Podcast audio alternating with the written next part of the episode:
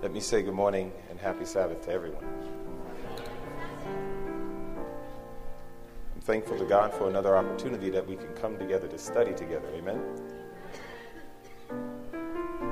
There are many beautiful things that the Lord wants to share with all of us. And the key thing that you want to keep praying about, brothers and sisters, is that you want to ask God, Lord, give me ears to hear.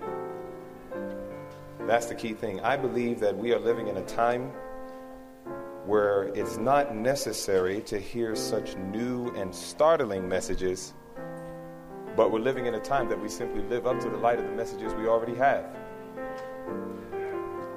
God is having a struggle with his people. He has given to us so much light.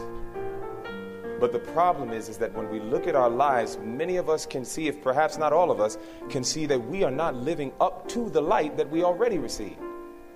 And yet we come to meetings because we're looking for more light. And God is saying to us, listen, if you can learn first things first, if you can learn to practice that which you already know, God says, then our minds and our hearts are now in a position that we can receive more because even God believes in making proper investments. God knows that He wants to give truth to His people and He wants to give it in great abundance. But what is the point? Brothers and sisters, don't ever forget this. The truth that was designed to save us, if we are not careful, can be the same truth that can condemn us. And this is why the Bible says, To him that knows to do good and doeth it not, to him it is sin. And Jesus does not want to save and cannot save anybody in sin. The Bible makes it clear he can only save us from sin. And this is why we're coming together to press together, to study, so that we may understand what is thus saith the Lord. And so you'll find that many of the things that I'm going to share with you by the grace of God are simply going to be heavenly reminders. It's not my desire to try to give you something brand new and startling per se, but what I want to do is present the gravity of the importance of embracing that which God has already given to us. And I believe that if we can do that, brothers and sisters, we can truly be prepared to receive higher light, better light, greater light, and ultimately be able to see the one who is light. That is none other than Jesus Christ. And so, as we prepare to go into our message this morning, I want to once again approach the Lord in prayer. And I'm going to kneel. And once again, I'll invite you. If you are able to, you're welcome to join with me and kneel. If you cannot, then just please reverently bow your heads where you are. But let us approach the Lord in prayer at this time as we study together.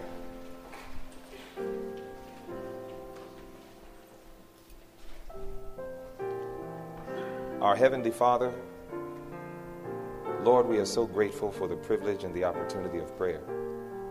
You have told us that prayer is communication with God as one talks with a friend.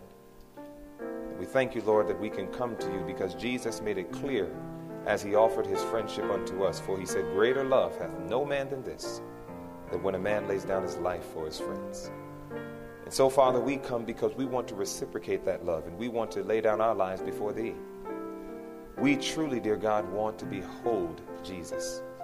Our desire is that we may cooperate with him as he does his final work in the plan of salvation in the heavenly sanctuary.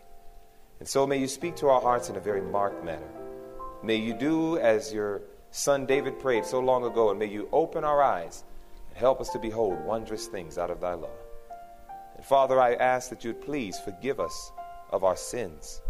Cleanse us, dear God, from all unrighteousness. And teach us once again how to be holy and help us to look to Jesus, the author and the finisher of our faith, for we trust that by beholding him, we shall become changed into the same image. And I pray, dear God, start with my own heart, for I give myself to you afresh, and I pray, take my life and let it be consecrated, Lord, to thee. May the words that shall be spoken today first meet my own heart's need. And then I pray that it may touch the hearts of my brothers and my sisters. And may we be one in Jesus. For this is our prayer that we ask in Jesus' name. Amen.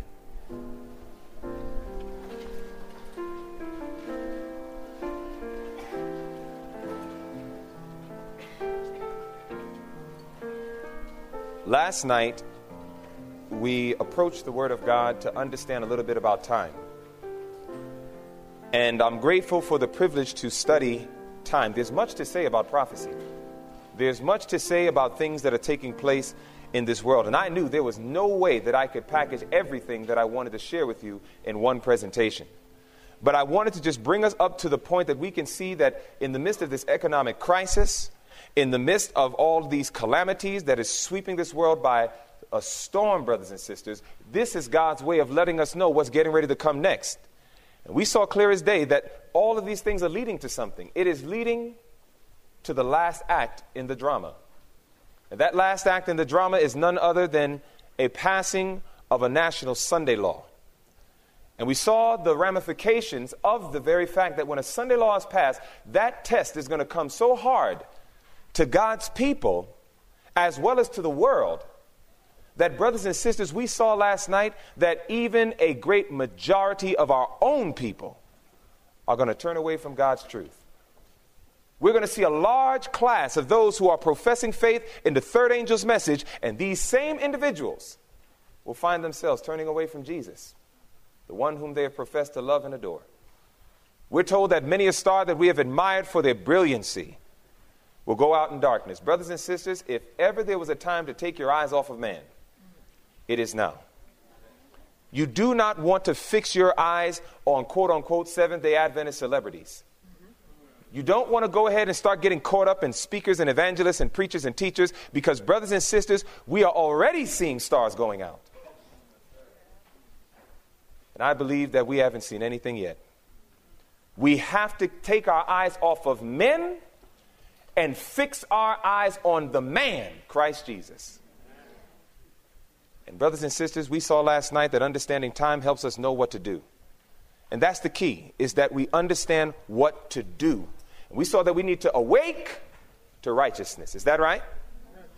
And we saw, brothers and sisters, that one of the key things I want you to understand, if I could put in one verse what the principle of righteousness by faith is all about, I would put it in Hebrews, the 11th chapter. In Hebrews, the 11th chapter, I want you to turn your Bibles with me there. If I could just put righteousness by faith in one verse, I would put it in Hebrews, the 11th chapter. And you'll find that in Hebrews, the 11th chapter, the Bible tells us something about righteousness by faith that is an eternal principle. And once we can understand this, I believe that we are going to better understand the things that I'm about to present to you throughout the remainder of our time together over these next few days. The Bible says in Hebrews, the 11th chapter, and if you're there, please say amen. The Bible says in Hebrews 11 and verse 7, it says this, and I want you to listen carefully to what the Word of God is saying. It says, by what? Faith. By faith. It says, by faith. Noah, being warned of God of things not seen as yet, what did he do? He moved with fear. That's an action word, is that right? It says, He moved with fear, prepared an ark to the saving of his house, by the which he condemned the world and became heir of what? The righteousness which is by faith. The Bible makes it clear that righteousness by faith is not something that God does it all and man does nothing. That's fanaticism. Righteousness by faith is not that man does it all and then he approaches God and asks for help when he needs it. That's fanaticism. Righteousness by faith, brothers and sisters, has ever been and always will be cooperation between humanity and divinity. Divinity gives all of the resources, all of the powers, all of the strengths, everything that individuals need. You and I must exercise the will and let God work in our lives for His glory. And so it is that when we talk about understanding time and knowing what to do, we're not talking about doing something to make yourself right. There's nothing you and I can do to make ourselves right. But the one thing I do know is this yours, your doings, and my doings can testify of that which is right already within my heart. This is why a man cannot be saved by works, but he can definitely be judged by them. Man cannot work his way into the favor of God, heaven forbid. But a man's works testifies if God is in the heart. And this is why every time Story of Redemption says that Noah put that hammer to the ark, Ellen White says it was a sermon. He showed by his works that he believed and trusted God. He looked like a fool to the outside world. It never rained before. And here goes this brother building a boat, getting ready for some serious rain. He looked odd, singular, and straight laced. And the reason why I choose those three terms is because we're told in inspiration that every single one of God's true faithful soldiers in these last days, by the world and perhaps even by many in the church, will be looked upon as odd, singular, and straight laced. A fanatic is somebody who goes above what the Word of God says. A fanatic can be someone who consistently falls short of what the Word of God says. But a fanatic is never somebody who does exactly what God says. That's a faithful child of God. That's not a fanatic. But do you know how few there are who live by every word that proceedeth out of the mouth of God? Very few. And so, brothers and sisters, what Jesus is saying is that we must live by his word. And we discovered last night that time is almost finished. And the question is do you and I reflect the lovely image of Jesus as we should? You know that's our work? Let me show you. Go to the book of Revelation, chapter 10. In Revelation, chapter 10, you will find that that's the great mystery of God. That, that is that wonderful mystery of God that the Lord wants to do in yours and my heart. He wants to reflect that lovely image of Jesus in us. He wants us to be a bunch of little Jesuses walking all throughout this world. Not people talking about Christ, but people reflecting Christ. Big difference. The Bible says in Revelation, the 10th chapter, it says in verse 7 But in the days of the voice of the seventh angel, when he shall begin to sound, it says the mystery of God should be what? It says the mystery of God should be finished as he hath declared to his servants the prophets. There's a wonderful mystery of God that the Lord wants to finish. And though, brothers and sisters, we can see several applications, I want to show you a very chief application that the mystery of God must be finished in you and I. Go to the book of Colossians, chapter 1. In Colossians, chapter 1, we find a mystery of God that must be finished in you and I, and I wonder what that mystery is. The Bible says in Colossians, the first chapter, and when you get there, please say amen. In Colossians chapter 1, you will find that there is a wonderful mystery that God wants to finish. We need to finish the work, and there's a work that must be done. And we saw last night, this work, brothers and sisters, you don't want to wait until a Sunday law test comes to you to get this work finished.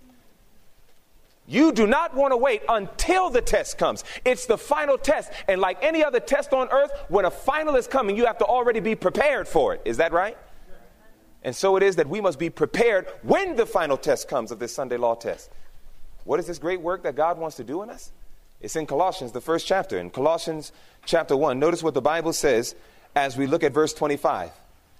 It says, Wherefore I am made a minister according to the dispensation of God, which is given to me for you, to fulfill the word of God, even the what?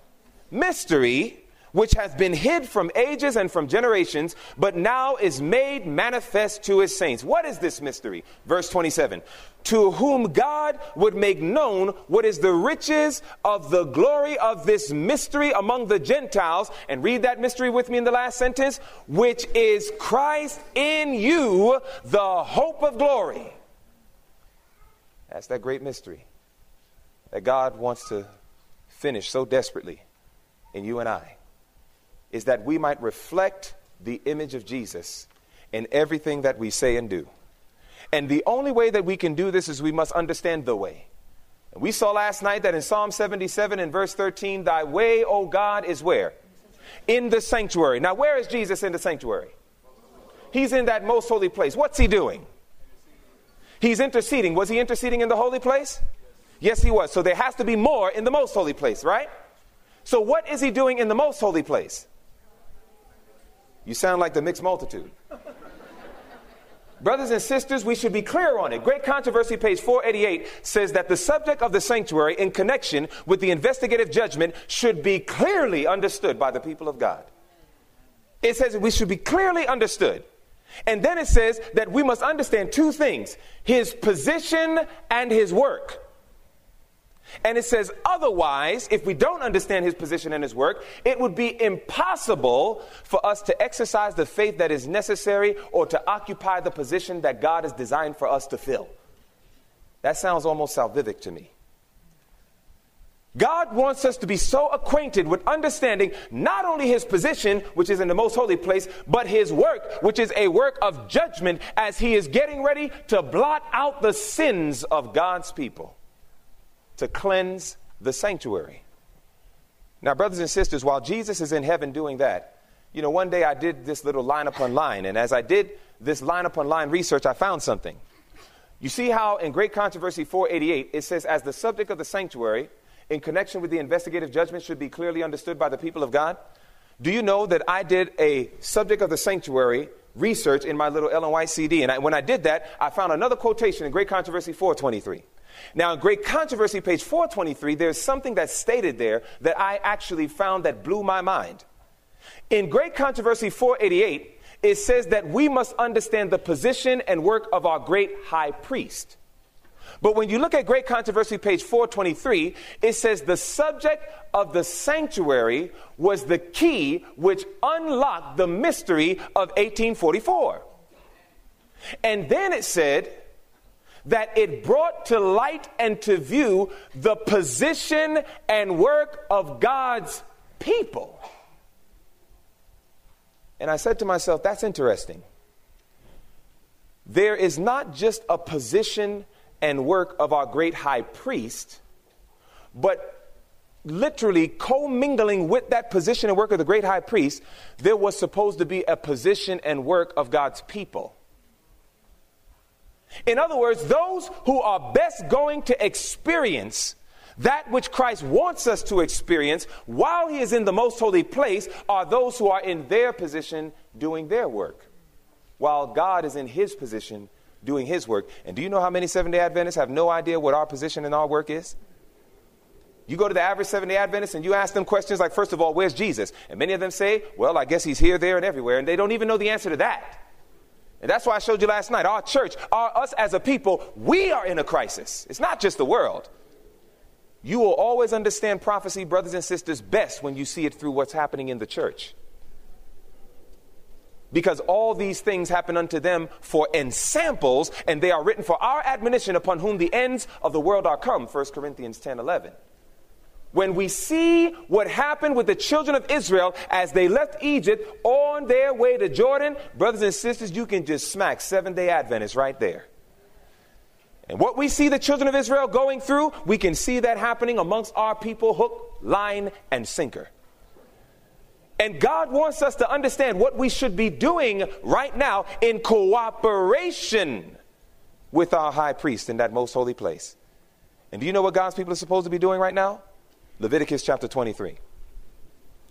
In Leviticus, the 23rd chapter, you will find exactly what we're supposed to be doing. Do you know, brothers and sisters, I'm going to show you the lifestyle of the Seventh day Adventists in four steps there are four things that is literally supposed to conduct the lifestyle of Seventh day Adventists right now. And, brothers and sisters, you are about to see that what I'm going to show you, brothers and sisters, this is so imperative that you will see that it can affect your salvation if you don't do it. It's that serious to God. We must cooperate with Him in this final work.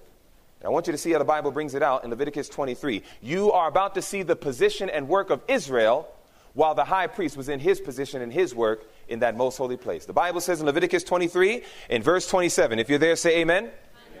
The Bible says in Leviticus 23 and verse 27, it says very clearly, also on the 10th day of this seventh month, there shall be what? A day of atonement. Are we living in the anti-typical day of atonement right now?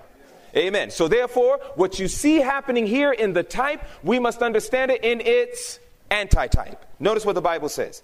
It says, It shall be an holy convocation unto you. And ye shall afflict your souls and offer an offering made by fire unto the Lord, and ye shall do no work in that same day, for it is a day of atonement to make an atonement for you before the Lord your God. Now, watch this in verse 29. For whatsoever soul it be that shall not be afflicted in that same day, he shall be cut off from among his people. And whatsoever soul it be that doeth any work in that same day, the same soul will I destroy from among his people. Ye shall do no manner of work. It shall be a statute forever throughout your generations and all your dwellings. It shall be unto you a what? Sabbath of rest. And ye shall afflict your souls in the ninth day of the month. At even from even shall ye celebrate your Sabbaths. You just read your lifestyle. There are four things that Seventh day Adventist Christians should be doing right now.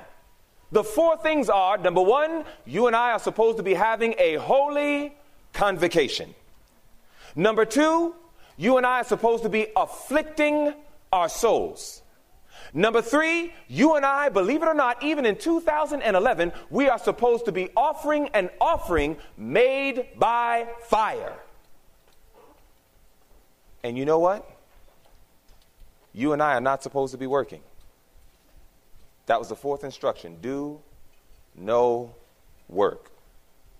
Those are the four instructions that God gave. Now, the children of Israel did all of this in one day. We should have been doing all of this since 1844, which is 167 years. And so it is, brothers and sisters, that for the rest of the time that I will be privileged to study with you, we are going to go over those four steps and we're going to make it 2011 applicable.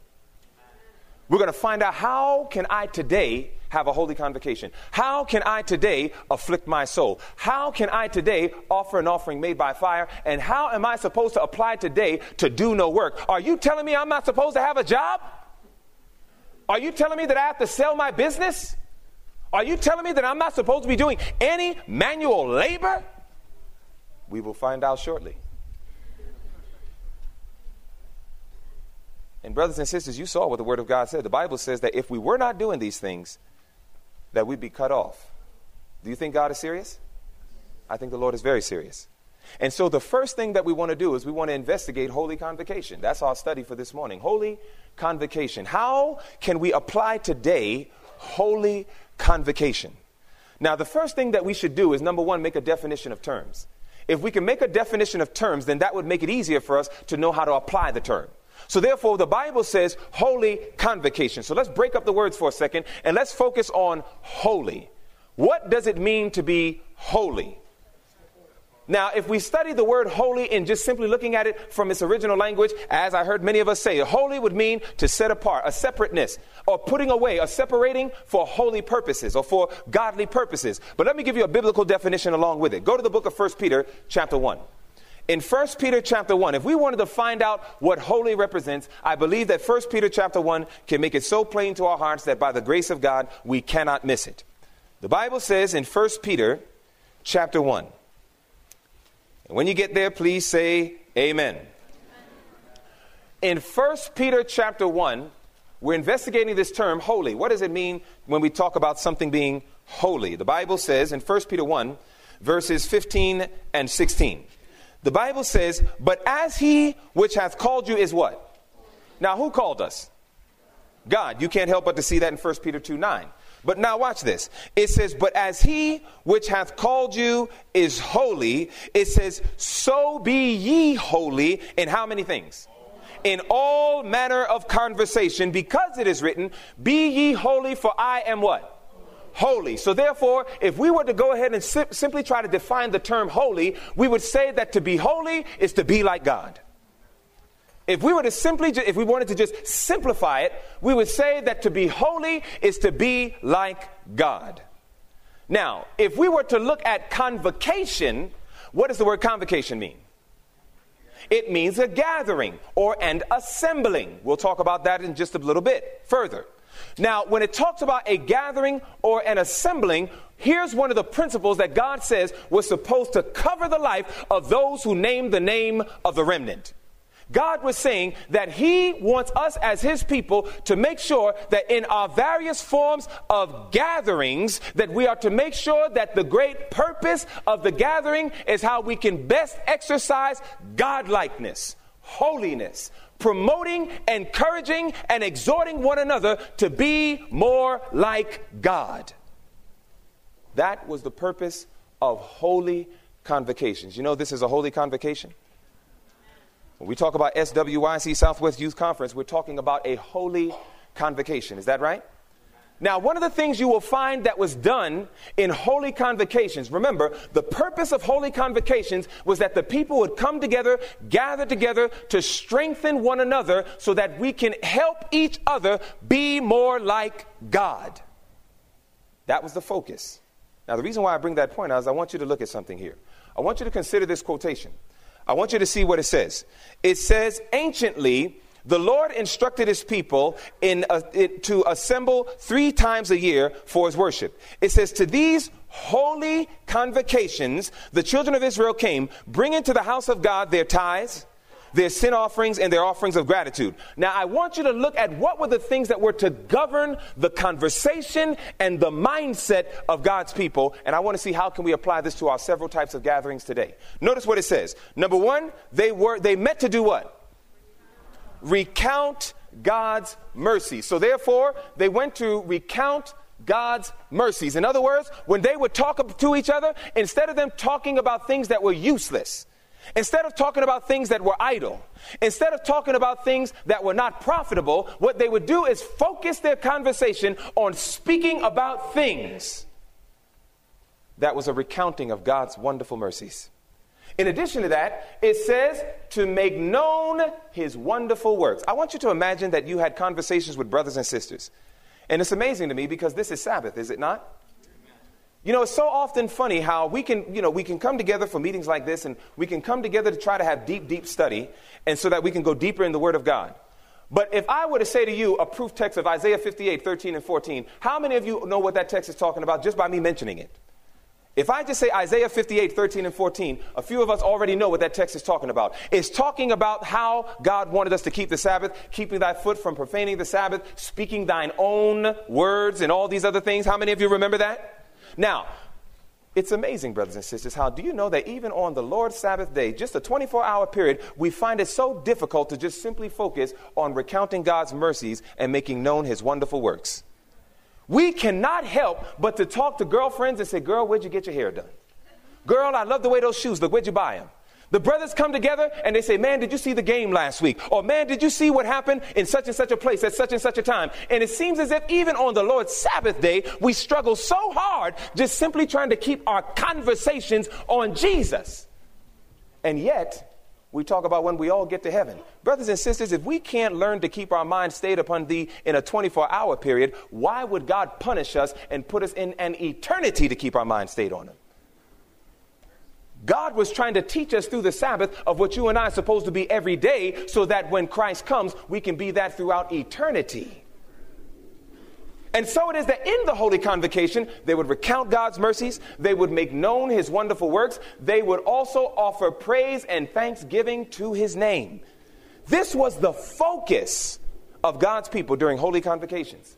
It says, and they were to unite in the sacrificial service which pointed to Christ as the Lamb of God that taketh away the sin of the world.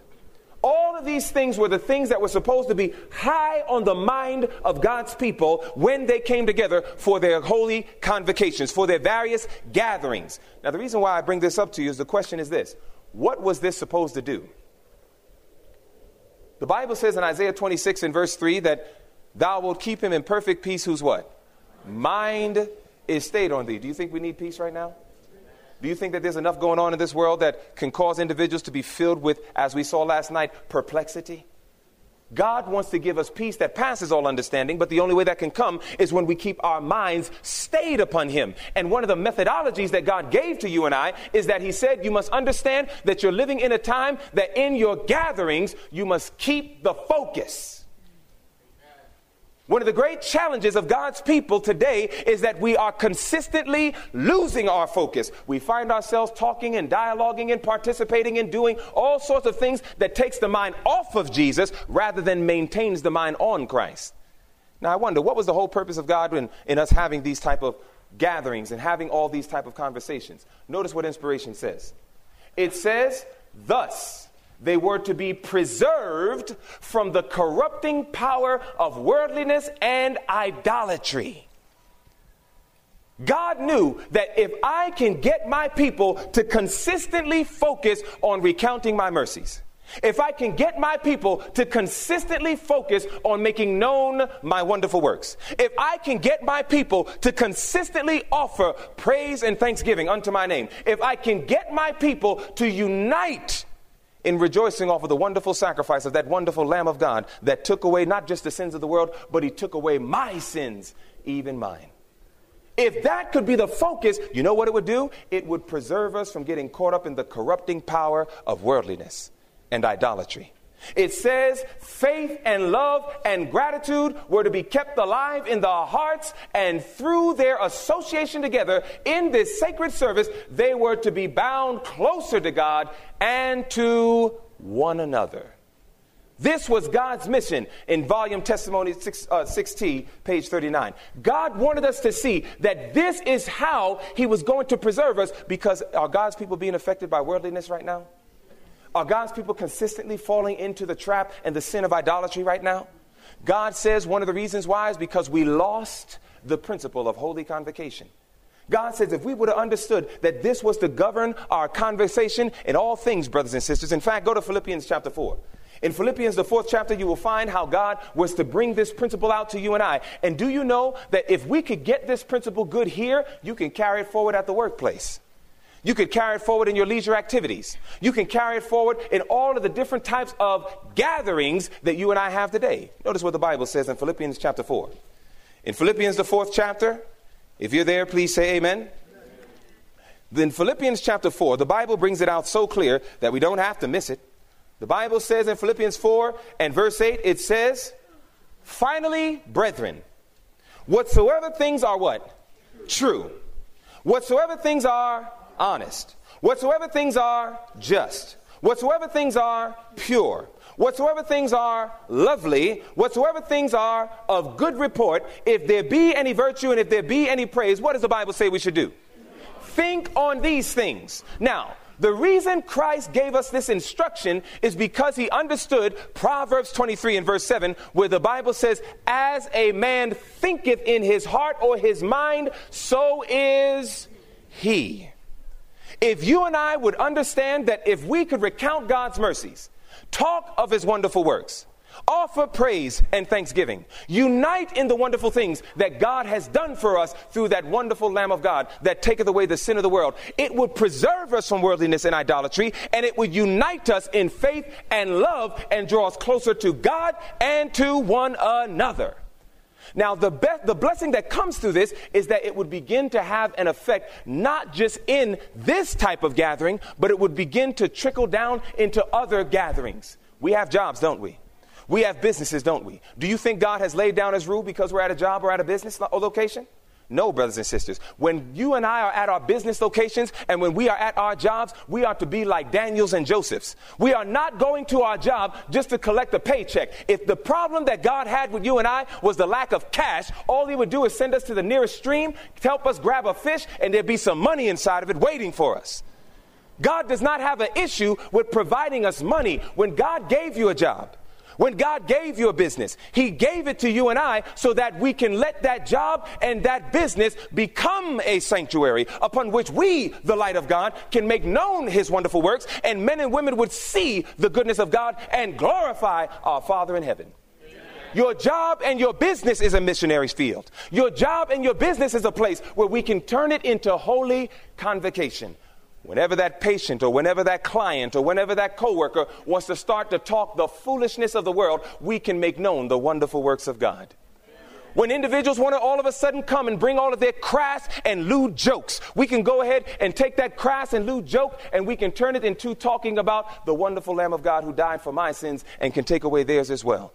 We should look for every opportunity where the Lord can give us that we can turn the job, we can turn the business, that we can turn even our places of leisure or recreation, that we can turn all of these things into environments where we can make it a place of holy convocation. God understood that this was a principle. And you know why this is so important? Because I want you to see, did you see how we just read and saw that whatever goes on in the mind will ultimately come out in the actions? I want you to think about this quote right here. It is a law of nature. It is a law of nature that our thoughts and feelings are encouraged and strengthened as we give them utterance. This is why God wanted to guard the speech so well with man. Because he wanted us to understand that what you speak, brothers and sisters, is, it's interesting. Watch how she quotes this here. This is from Ministry of Healing 252. It says, It is a law of nature that our thoughts and feelings are encouraged and strengthened as we give them utterance. Watch this. It says, While words express thoughts, it is also true that thoughts follow words. Did you catch that? Do you know, brothers and sisters, that if we understood that our thoughts follow our words, I believe that the cognizant child of God would be more careful about what they talk about. There are so many individuals today, brothers and sisters, that are so loose and so casual in what they talk about. And what we don't understand is that what we speak about, our thoughts will follow. And as a man thinks, so is he in his character.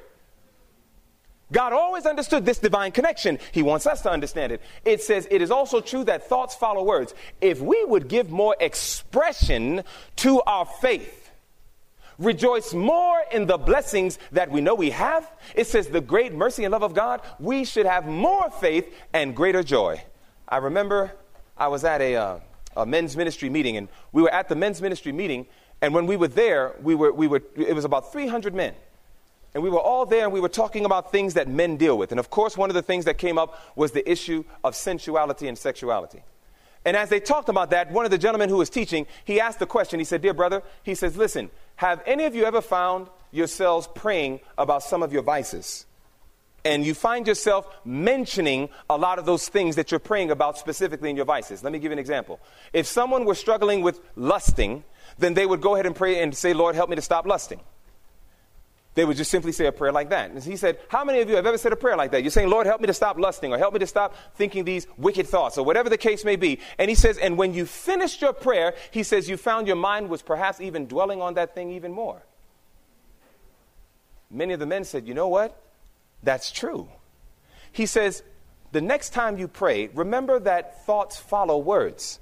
So the next time you're praying for victory over a certain issue, he says, Why don't you go before God and pray for the thing you want? Instead of simply asking God to help you overcome the thing that has bound you. Let me give you an example. One man prays and says, Lord, help me to stop lusting. Another man prays and says, Lord, give me pure thoughts. Talking about the same thing, but one better understands that thoughts follow words. So therefore, instead of this person saying, Lord, help me to stop lusting, because if you say, Lord, help me to stop lusting, help me to stop thinking wicked thoughts, help me to stop thinking these unrighteous thoughts, then what happens is the mind is hearing lust, wicked, unrighteous, and then the thoughts begin to follow the words. But when the other man comes and he prays and he says, Lord, give me pure thoughts. Lord, give me holy thoughts. Lord, give me thoughts of thy righteousness and thy holiness. What is the mind hearing? Purity, righteousness, holiness. And then the thoughts are fixed on the words, and thoughts follow words. And as a man thinks in his heart, so is he. So, therefore, when he begins to understand this principle better, he understands man, my words have great magnitude. And therefore, I should be more careful in how I express even my very thoughts, even my very words. And so it is, brothers and sisters. You'll find that in Holy Convocation, the goal is to make sure that, first and foremost, in our speech, that we are to make sure that it is ever seasoned with salt. I want you to see what the Bible says in Titus chapter 2, Titus, the second chapter. In Titus, the second chapter, God understood the power of speech. And it was wonderful how in holy convocations, God focused so much on the speech because God understood how the speech leads to the thoughts, and the thoughts lead to the actions, and the actions repeated is what forms the character. And so it is that I want you to see what Titus, the second chapter, says. In Titus chapter 2, God was giving instruction to the young men and to the young women and so on. And when he got to the young men, he was making a point here that I believe every young man and every young woman can follow. The Bible says in Titus chapter 2, it says, verse 6, Young men likewise exhort to be sober minded. In all things, showing thyself a pattern of what kind of works? Good works. It says in doctrine, showing uncorruptness, gravity, sincerity. It says what kind of speech? Sound speech that cannot be what?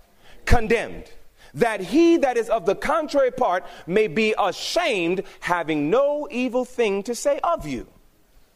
exhort servants to be obedient unto their own masters and to please them well in all things, not answering again. Brothers and sisters, we must understand that God wants us to exercise sound speech. God wants us to remember that in all of our gatherings, we are to promote, we are to be instruments to turn even a corrupt environment into a holy convocation. And if we can learn to do it here, then, brothers and sisters, it becomes easier to do it at the job. It becomes easier to do it at the business. It becomes easier to do it in our leisure time. And it becomes easier to do it, brothers and sisters, in all of the various places that make up human life. But, brothers and sisters, I want to make you aware of something. You see, one of the great reasons we can see right now, do you believe that we're having challenges having Holy Convocation today? Do you believe we're having that problem? Oh, brothers and sisters, I know we are. I know we are. And one of the reasons why is because it's so difficult to keep our minds fixed upon Jesus. It's so difficult to keep our thoughts upon Him. It's so difficult to even speak of Him. And this is why we constantly come together at meetings like this, and even up until, brothers and sisters, listen to me good. If we understood the principle of holy convocation, there would not have been so much laughter and giddiness that was taking place last night on the Lord's Sabbath day. And I'm serious, brothers and sisters, and I say that not to condemn because there's perhaps many individuals who didn't know. But, brothers and sisters, if we really understood God's Sabbath, if we really understood God's truth, if we really understood Holy Convocation and what the Lord was trying to do in our lives, brothers and sisters, we wouldn't have been making all that noise and doing all these things that we were doing last night.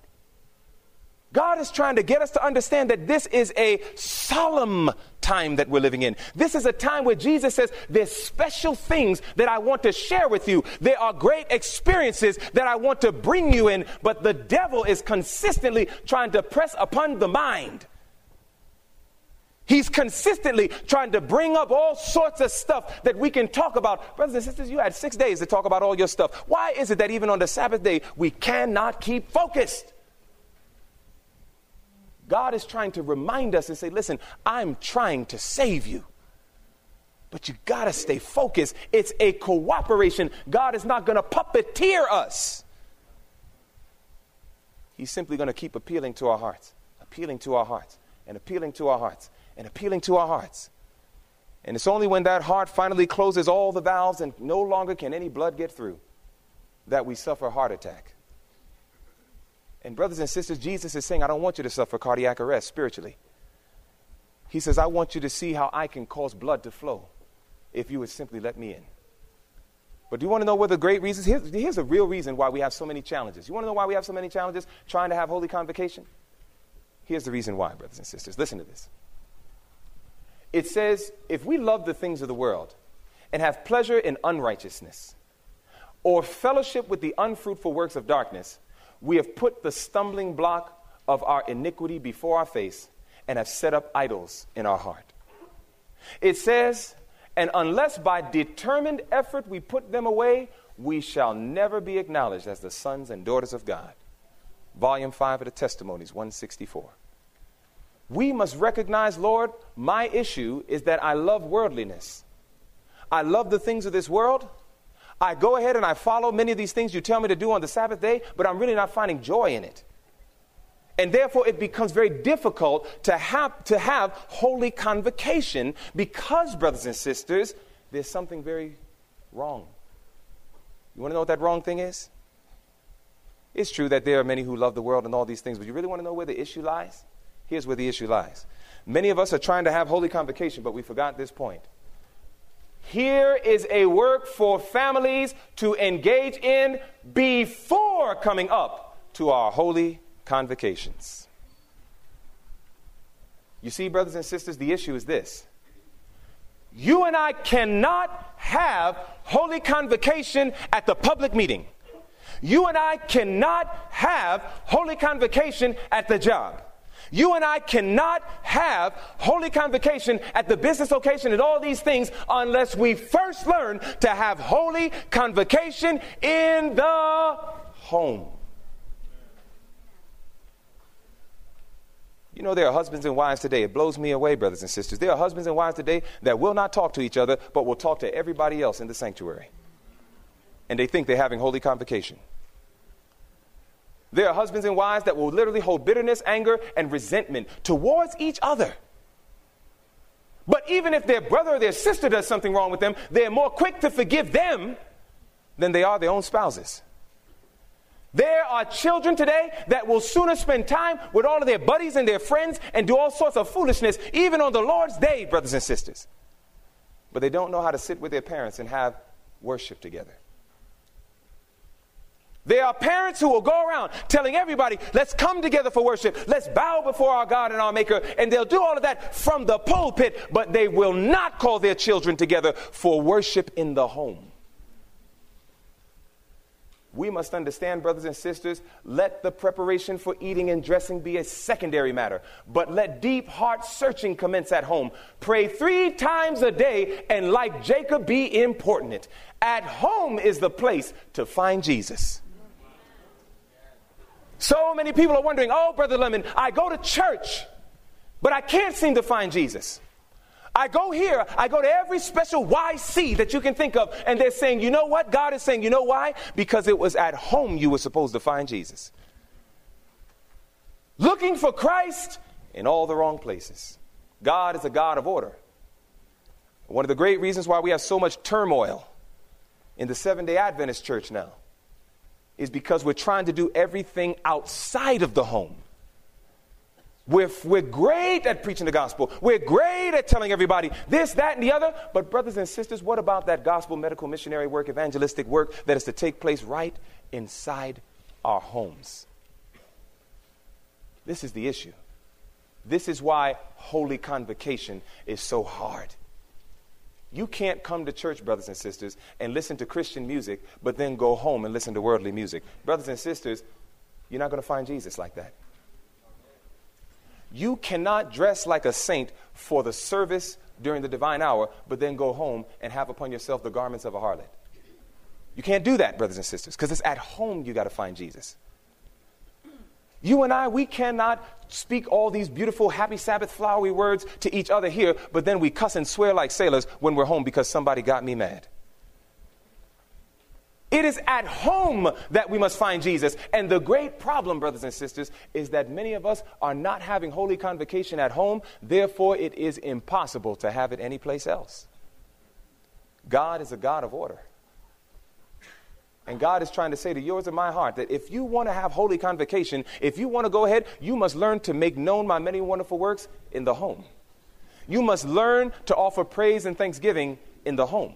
You must learn to unite in the wonderful sacrificial services of that Lamb of God that takes away the sin of the world, even mine, at home. And when we can learn to do these things in our home circle, do you know how easy it is to have holy convocation at church? Do you know how easy it will be that when you go to your job and everybody tries to bring in foul convocation, we can bring in holy convocation? It will become easier because of these things. It says, at home is the place to find Jesus, then take him with you to the meeting. And how precious will be the hours you spend there. It's one of the reasons why so many of us struggle, brothers and sisters. I'm no fool. There are some people today, especially our young people, they can't wait for the sun to set. You want to know why? So they can take out their balls and their frisbees and talk to their friends about all sorts of things that they couldn't talk about during the Sabbath because they were locked into Sabbath keeping. You think that that's, the, that's what God wants? The Bible tells us that God wants us to have a delight in the Sabbath. You know, I was doing a Bible study earlier this week, and we were with a group of us, and we were studying the time of Jacob's trouble. And as we were studying the time of Jacob's trouble, we got to a point where we saw that the individuals who would not bend, those who had victory over sin, those who God was working in and working through, and they were going through this final persecution before they were about to see Jesus burst through the clouds. It says that those who were enforcing Sunday sacredness and they were going ahead and passing out the death decree and trying to kill and persecute these people, it says that while they were, while they were pushing the Sunday law upon them and still trying to get them to press, it says their persistent refusal enabled them to stand. And when we, when we looked at that, I, I, I stopped the class. I said, wait a minute. I said, what do those people have? And the class said they had persistent refusal. And I said, do you think that was something they developed at the time of that crisis? Or was that something they already had? They said, no, no, no, they already had it. I said, amen. I said, Do you want to make it through that crisis? Yes. I said, Brothers and sisters, if you want to make it through that crisis, then you must have persistent refusal now.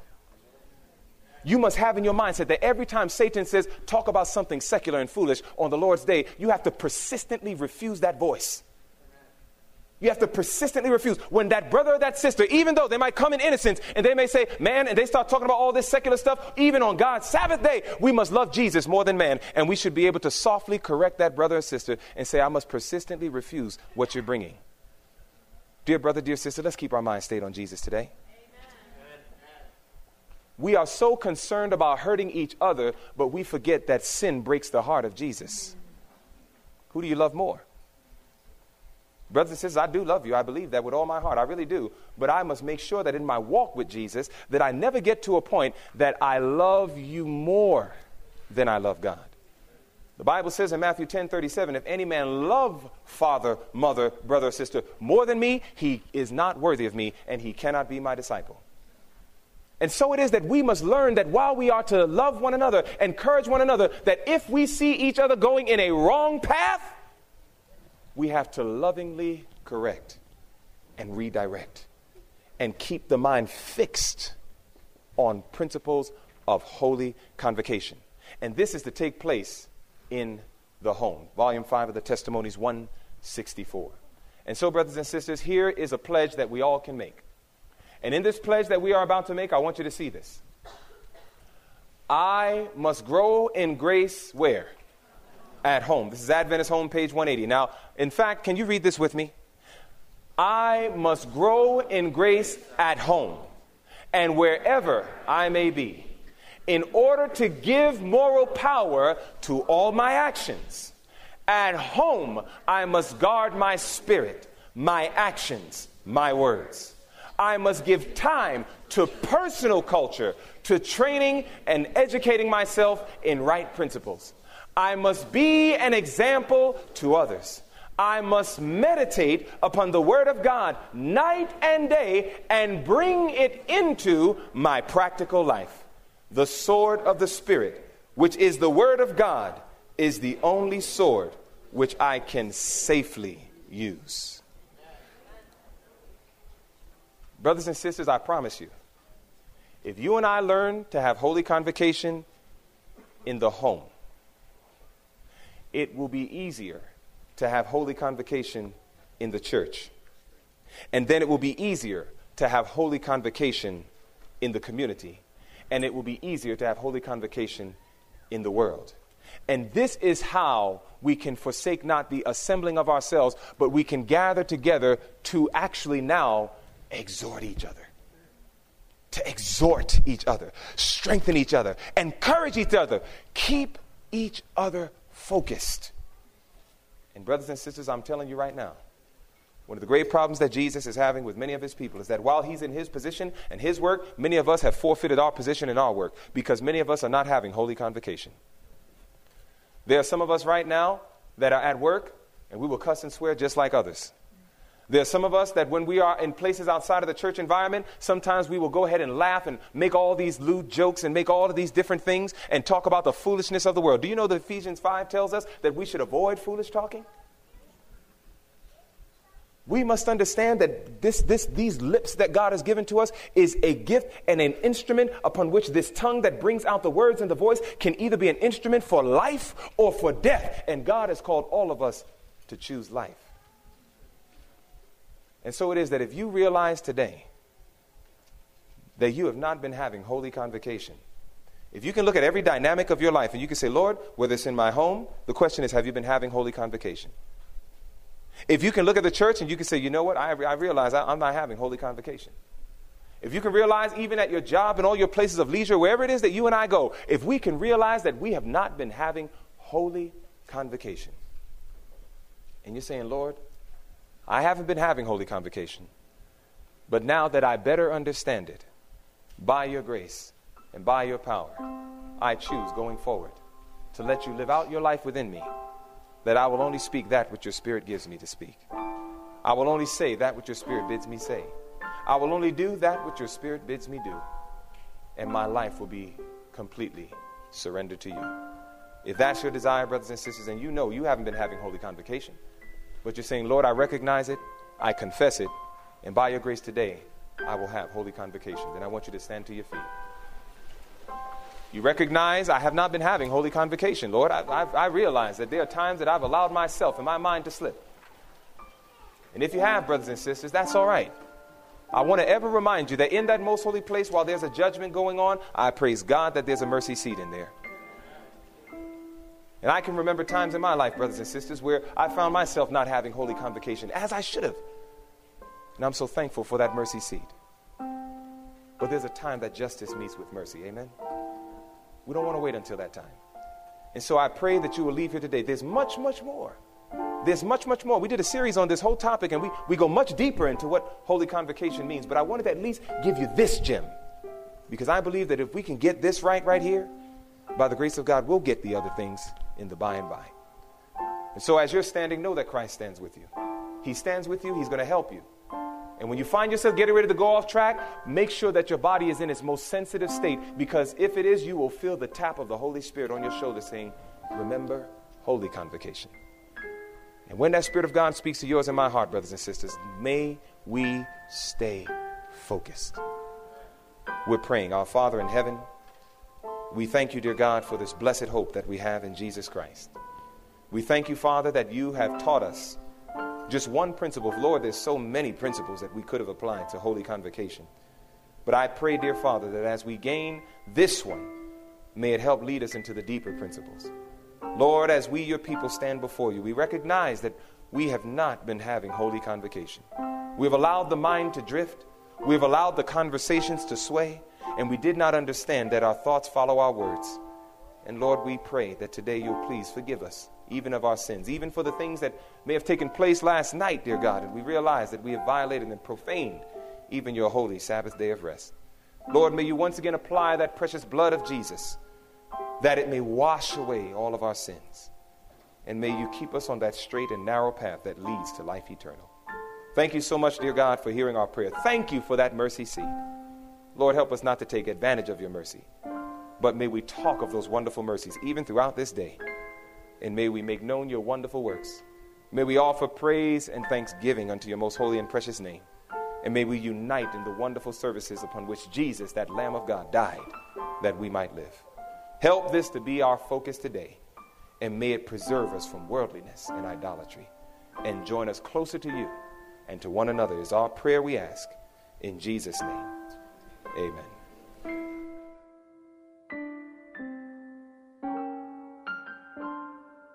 This message is produced by PTH Ministries. Our mission is to spread the three angels' messages through preaching and teaching the Seventh day Adventist message and to integrate healing through medical missionary work in declaring the gospel. For more information on our ministry and the resources we provide, please log on to our website at www.pthministries.com. That's www.pthministries.com. Or you can call us at 770-274-9537. That's 770-274 9537. May we do our part to meet the needs of humanity through the everlasting gospel and hasten Christ's return. Maranatha.